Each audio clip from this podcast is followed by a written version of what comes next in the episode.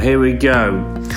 Hopefully, you all listened to the very, very first episode where I gave you a bit of a background into why I'm starting the podcast, a bit of information about what I do, that kind of stuff. Um, in this episode, I want to just tell you a bit more about myself, the business, and where we are now. So, as I said in the first episode, we've been doing it now for five years, and I want to just tell you a bit more about how we actually got started what we actually do, who we are, what our aspirations are, and that kind of stuff. So, kick things off, a bit about me. So, obviously, I'm Rob, I'm from Derby in the UK. I live with my wonderful fiance Chelsea and our little dog Chip. And I run a business called Frogspark. I run Frogspark with my best friend of about 12, 13 years, Liam. As I said, we're based in Derby. We're a web and digital marketing agency, so we specialise in web design. That's anything from very simple websites to quite complex e commerce websites. And then on the digital marketing side, it's SEO, paid advertising, social media, and that kind of thing. In terms of how we got started, so essentially myself and Liam went to school together and then to college and then to university. We were doing software courses. So I've got a degree in software engineering, programming, that kind of stuff. And me and Liam always had a bit of a interest in business. So Liam used to he used to sell cables on eBay and make a bit of money that way. I used to buy old MacBooks, do them up a little bit and sell them on and it's that kind of thing that makes me think that we were always destined to be in business eventually. And one day, it's a funny story about how we actually got started. One day, we both had little web businesses on the side, making websites for people, and I managed to get a contract with somebody I knew, and it was a bit more complex. And Liam is, to be brutally honest, better than me at web. So I got Liam involved in the project. Said to Liam, "Do you fancy giving me a handmade? I'll split you know, the 200 quid or whatever it was down the middle with you and we'll do the project together. And all of a sudden, after a bit of a boozy conversation, um, we said, you know what, let's let's try and make a business. It, you know, it, it might be a laugh.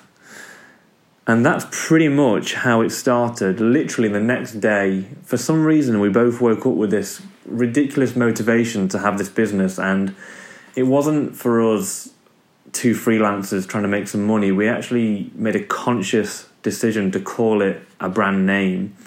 We even registered a virtual office literally the day after we started the business. So I think both deep down, without having the in depth conversation about what we actually wanted to do, I think both of us thought, okay, we've got a skill set here of Liam's really good at web. Rob, you know, is probably, he could probably sell can do a bit of web. I think the two of us together could actually do some damage here. And, you know, without that conversation happening, I think we both wanted the same thing, and that was to have a real business, a real brand. And it kind of snowballed from there, really. We started to get a few contracts, we set up our Twitter profile I was putting out tweets saying we were available for work and we were getting work that way. And eventually we started to get contracts that weren't 100, 200 pounds. We started getting contracts that were one or two thousand pounds. And that was, you know, big, big money for us at the time. We were both at university, both pretty poor. And then one day I stumbled across a tweet from a company in California.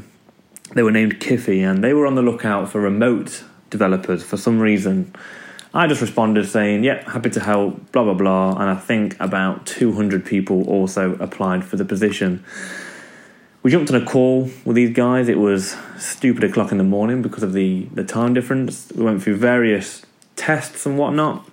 And ultimately, we got hired by this company in Silicon Valley. And really, really strange. They had people working for them who were from Apple, Netflix, you know, Microsoft, really, really big tech companies, and they absolutely grilled us. But you know what? It made us a million times better than what we were. It let us understood commercially what was expected from a you know a really, really, really well built product. How to test what is an excellent website and product and marketing strategy compared to what we were doing previous to that, which is fairly local, small stuff. So really we had you know, a bit of imposter syndrome, to be fair. We were working with all these really experienced engineers and designers from California, and we were basically working from our bedroom. But we worked our absolute ass off, essentially.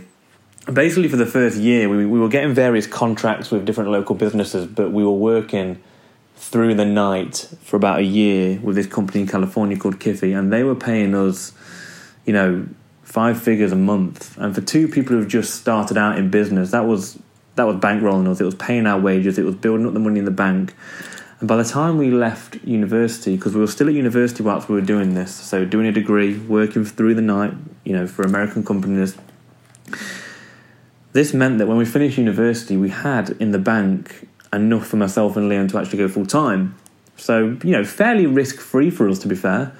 First year in the business, not a great wage, but we had it in the bank. So, you know what, we took the plunge and went full time in the business. And to this day, obviously, we're still doing it. Um, the team's grown. We've grown from just myself and Liam um, all the way to eight full time members of staff now, and that's split across web design, digital marketing. Um, the type of clients we work with are getting much better. You know, to, to, begin with, it was very much local business, small business, but now we're working with the likes of um, the councils, the local authorities, the NHS, that kind of thing. So actually, we're going from strength to strength. Um, so that's a bit of background about the business, and obviously, as the episodes go on, I'll go into more detail about the things we face on a weekly basis, our processes, how we've streamlined our processes, the type of people we've brought in, and how we've brought them in to help the business move forward.